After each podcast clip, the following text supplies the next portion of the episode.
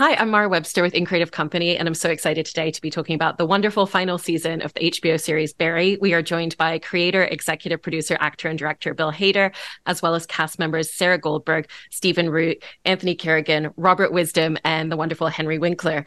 And and Bill, in starting with you, I wanted to talk a little bit about Barry's relationship with himself in in this season because it's such a fascinating space to watch him in a place where everybody around him now knows about his past and who he really is. And we've obviously watched him through the last few seasons go through a lot of inner turmoil in trying to escape who he's always been, but you can never completely become a new person. So he's always existed in this push and pull in kind of a space in the middle of who he's been and who he wants to be. And so I was really interested in how you viewed and found his relationship in terms of that inner turmoil for this season with the fact that everything's come to light. Yeah, I mean that that was the yeah, we kind of have a, a, a thing where we we like to write ourselves into a corner and then go, okay, he's in prison, but we don't really know what's going to happen.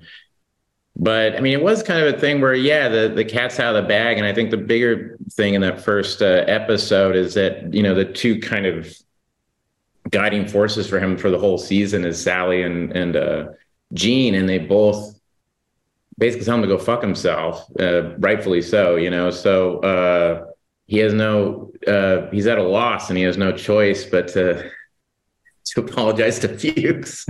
and and you know, he kind of goes back to this where he was at the beginning of the the show, really. And you know, he does what he does best. He feels sorry for himself. So um, but he's kind of a caged animal, you know, he kind of doesn't uh, he finally kind of admits in that first episode, which was interesting, you know, I'm I'm a I'm a killer. Um, but you know, Barry's not a very deep thinker, so it doesn't take very long for him to to kind of forget that he just said that mm-hmm.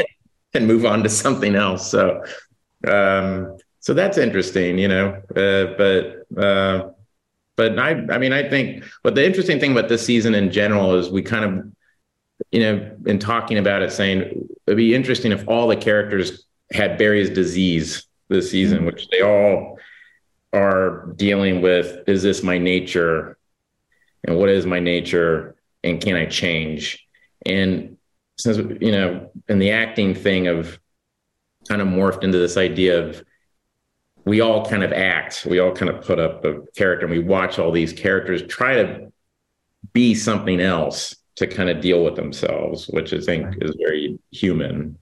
Um, even to the point where they're wearing wigs. Um, you know, but but, uh, but so yeah, you know that that was the kind of starting point for the season that. And and Sarah, in in talking about your performance in the first few episodes, I love that we kind of meet Sally in a place where she's obviously in the middle of trying to process, you know, all these new elements of trauma in addition to everything else that she's been carrying throughout the other seasons. Mm-hmm. And in terms of your performance, there's kind of these two juxtaposing spaces of her being incredibly insular and really closing herself off. There's moments where her mom's talking around her and she's just completely non-responsive. And then at the same time, she's also incredibly explosive at certain moments. And so I was interested in in how you kind of found the calibration between those two spaces. Um, happy accident? um, no, I think that um, you know, Sally's in this really, she's really freaked out. Obviously, she's been through this intense event and is forever changed by it. And I think she's going home looking for some kind of peace or solace, um, and which was a fool's errand. And on her way back, finding out what she finds out about Barry and that she's been lied to all these years and that he's actually, a, you know, much worse person than she thought. I think she's so thrown. So I think like she's so discombobulated when we when we meet her and she's searching and floundering. So I think the yo-yoing is is she's trying to find some safe footing. And I think with her mother, you know, she's not listening to her. And she's actually it's like the most honest we really see Sally, where she's like begging for help and saying she's in actual trouble and no one's really listening. And obviously that leads her that leads her back to the dead end from whence she came because she needs to find safety somewhere else And Henry, I wanted to ask you about one scene in particular because there's there's a great moment where we essentially um, see you performing a one man act of everything in terms of his history with Barry to a journalist as his way of telling his story. And I thought it was such a perfect way for him to give his experience to a journalist in terms of the setup of the show, but also in terms of your performance. It's really fascinating to watch someone who kind of like Bill was saying is trying to project this other side of himself, but there's still all the emotion that's packed into his relationship that he's had with Barry over the past few seasons. And so I was I, I wanted to ask just about how you approached kind of finding the right tone and the right the right levels for a scene like that. Well, first of all, we are all very lucky that we have an extraordinary leader. And that is the truth. Everything starts with the people at the top. Number two is the image that I have that the the metaphor that I've come up with is Gene is a beetle that skates on the top of water. Uh, and I'm at the bottom of a well and I I sprout wings and I fly to the top and I sit on the stone on top of the well. And then of course my nature can't help itself. My wing breaks and I fall back into the water. and I have not figured out yet whether I drown or not. oh, there. I think it says everything about uh, Henry's character when he's he, he he says I I don't like the spotlight and he's standing in a spotlight. that, that's that kind of you're right. That was the yeah him saying I'm only gonna I'm only gonna tell my story once to you, Vanity Fair. yeah. On a stage, literally in a spotlight. That kind of, you're right, Stephen. That is kind of. It's the only way I know how. I love it. And and Stephen, in, in talking about Fuchs, one of the things that's really fun to always watch in his journey is that there's always so many cyclical elements to him. There's so many times where he's just repeating patterns and behavior. And, you know, no matter how much he tries to escape this, this grasp of this very complex relationship he has with Barry, he's always magnetized and completely drawn back. Um, and so I was interested in, in kind of stepping into the season and, and looking a lot of, at a lot of his arc as a character, how you found the spaces where you felt like he would be creating new ground for himself as a character and where you felt like that cyclical element of him would still always kick in to some degree. Well, I thought that, I thought it was really interesting that we re- revealed in this season that how long uh, he had known Barry. You know, we knew before that he had picked him up from the army after he was done, but we didn't know that he was playing army with him when he was seven years old. You know, so they've known each other for a long time, and that's the first time the audience gets a a glimpse of that. Um, so they've been uh, they've had a a love relationship all the way up through the place where he's Fuchs feels like I've got the perfect job for you. I'm going we're going to be doing this for the rest of our lives and then he wants to do something else and Fuchs can't understand that. He can't he doesn't get it. Um, and he's broken to the point of uh, a revenge cycle. So that's I just thought it was really interesting that you found out how early on he knew Barry. Absolutely. And and Anthony and, and talking a little bit about some of the the physicality of your performance. I was interested in how when you first kind of took on the role, you found a lot of the body language and mannerisms for NoHo Hank because he's he's so broad and he's so, you know, he makes so many gestures. And so there's a very specific kind of fluid body language to how expressive he is. And so I was really fascinated in how you found that. I'm a ham. Uh, I just I, I, I, I, act with my hands. The cap on. I'm only bacon, yes.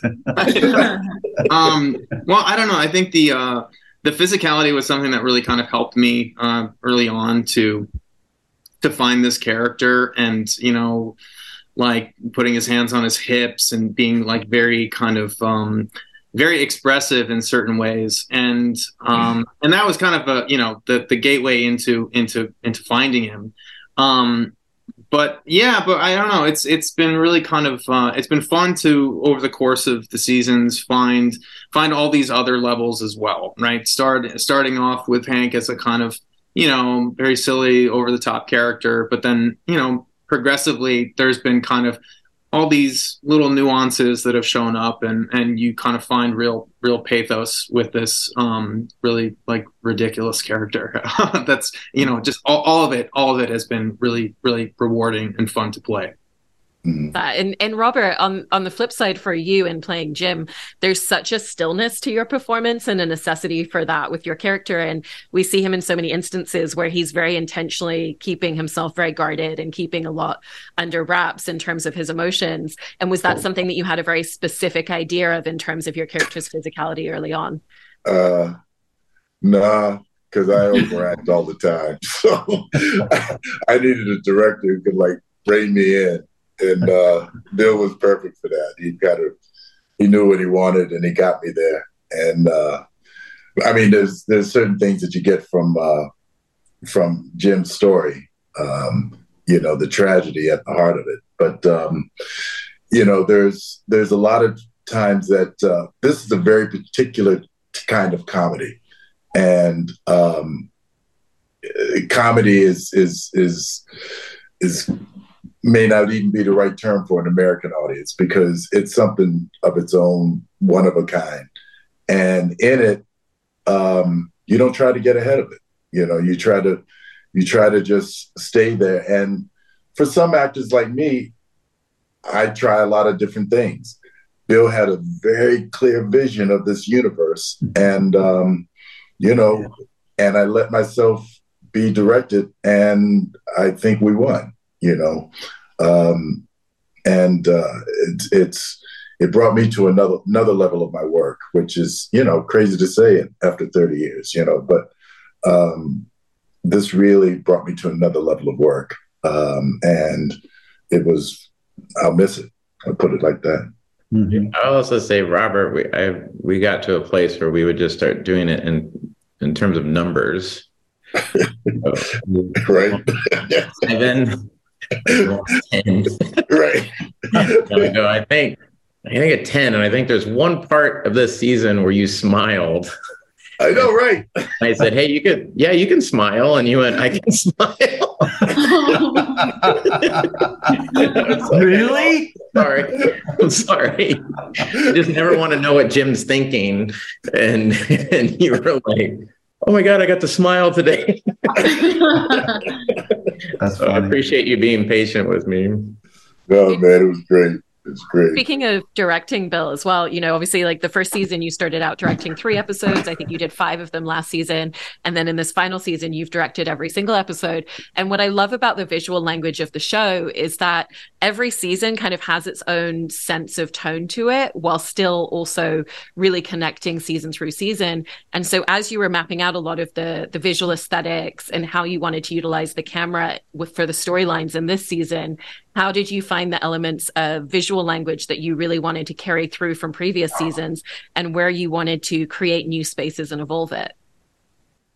Well, I mean, I, th- I think definitely this season, um, you know, he was in prison and this idea of kind of landscapes and, you know, freedom. And I don't know, you know, when you start talking about it, you sound like an asshole. So I, it's kind of like, it's just like, I don't know. It, it's, it's like, um, I don't know. It, it, it's kind of an intuitive thing. You start doing it, and then I work with amazing DP Carl Herse and and Eric Schoonover, the production designer, and then our editors Ali Greer and Frankie Gutman and and and Laura Hill are VFX people, and and so it's it's all of us kind of talking about a feel, you know, and me saying, you know, I think the feeling is this, and then we, you know, and I write a thing, and then we try it, and then sometimes it works, sometimes it doesn't, but I definitely feel this. There's a weird feeling of uh, people being enclosed in spaces, and you know, if someone's sitting, we try to put them in a corner. There's no back, you know, it doesn't feel like they can escape. You know, mm-hmm. um, you know, My trying. favorite is the FBI interrogation booth set where it's like yeah. that tight. It's oh. so claustrophobic. It's so funny. Yeah, yeah and that's an actual like, room believe it or not. The, the, editors went, "Wow, you went a little overboard." But I go, "That's a room." oh, I thought that was a set. no, but no, but that we we built the set based on an actual room. room. But yeah. and we, I asked the guy, I "Go, why is it like this?" And he said, "Well, you know, you want to freak people out when you bring them in here." it works, you know. But yeah, you know that that is interesting, and the idea of darkness, you know, people coming in and out of darkness, which has been associated in other seasons, but um, I don't know. You just you, it's all very intuitive, and you just you try to tell the story and you try to figure it out, um, however it works. I, I, love that, you know, and, and for the rest of you, I was interested in how certain visual choices can sometimes really enhance the work that you're doing in your performances. For example, you know, Sarah, I know you've talked a little bit about how you really love the opportunity to do these one shot takes sometimes with Sally's monologues. And as the shows progress, there have been more and more of those, and it kind of leans into your background in theater. And so, kind of off the back of that, for all of you, what have been some of the the visual choices of the show that have actually really benefited you as performers? Well, that, I'm sorry. No, you uh, no, I was going to say that uh, that's that, that was the great thing for me as an actor is to ju- uh, to do like you say the longer monologue things in just a take or maybe in you know in two takes. So uh, it felt very much like a theater process. Um, uh, and and and Bill would be specific in his instructions about you do one that was a gut take and then then you would get directed by Bill to be very specific about what parts of what he wanted, and that that felt like theater to me. Mm-hmm. Uh, and and it was it was it was fun to be able to work that way because I, I had long monologues in almost all the seasons, and uh, I like the fact that uh, we didn't we didn't we didn't beat him over the head. We just uh, we did a couple of long takes and then and that was it. Right, Bill? Yeah, I don't like to do a lot of takes. Yeah. Um, I feel like it wears people out. Yeah. And also, we all want to go home. Um, mm-hmm. So it's like, you know, you try to go in as, as prepared as you can. And we actually has a nice rehearsing process, which we kind of figured out as the show went along. So like season three and four, instead of doing a table read, we would sit around a table and kind of talk out the scenes and see what was feeling right and not feeling right. And a lot of times you get there and then another thing comes up or you try another thing and and it's in um but uh these actors are I just know as an actor, it's hard when you, you you do something, you work really hard on it, and then you go and you see it, and it's cut up into like eighty different things, uh, shots. Um, and these actors are so good that when we get in the edit, I mean, it's a big thing with editors where they're like, "Oh, I've fallen in love with this full take and i'm like the whole take has to be in, in the show and they're like it's a 30 minute show and i'm like i don't i don't care we have to figure out how to keep this whole thing in you know because what they're doing is just watching behavior is sarah last season when she did her uh when her speech at her show uh the premiere of her show mm-hmm. just like held on this moment of her it's one of my favorite moments of the whole show where she just starts you start making this weird noise you're going oh oh, oh. she starts starts spitting out that she got 98% on Rotten Tomatoes. And yeah, mostly it was like, oh, do you want to cut this? I was like, no, no, no. Don't well, go. So because we shot we shot one with a lot more text and then bill had this idea where he's like why don't you just try this like it's a private moment that you're having in public and hold it mm-hmm. as long as humanly possible. But we had a room full of like 200 background artists and they'd seen it the other way so many times. So when i did that they obviously thought that i'd completely dried on my line. So like, no acting was required because i felt this whole room get so awkward. It was like palpably painful. And i kept thinking bill was going to call cut and then he didn't call cut so it just went on and on. And then I'm oh. surely that's not going to be in the show. And then lo and behold, it was. But anyway. He did, yeah, he did that to you too. Cause, um, yeah. so, like, yeah, he did that to me. Well. Um, and yeah, where I went and called cut. It's in episode three where you go, that's, yeah, where you're being interrogated and you go, yeah. wow, wow, wow.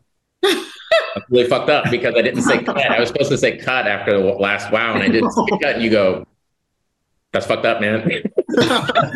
totally. And like in a way, I mean, a way like, it's so I mean, it's so kind of terrifying when you enter into that space where it's like, yeah. we shouldn't be going on this long. On this long. Oh, what am I gonna do? But then I don't know, that's where you that's where you get kind of really, really interesting stuff. So it's like if you stay there long enough, uh, you know, interesting things happen. Uh, yeah. Amazing. Well, I, I love everything that you've all created over four seasons of this show. So thank you so much. Really appreciate your time today. Thank you very much. Oh, thank you.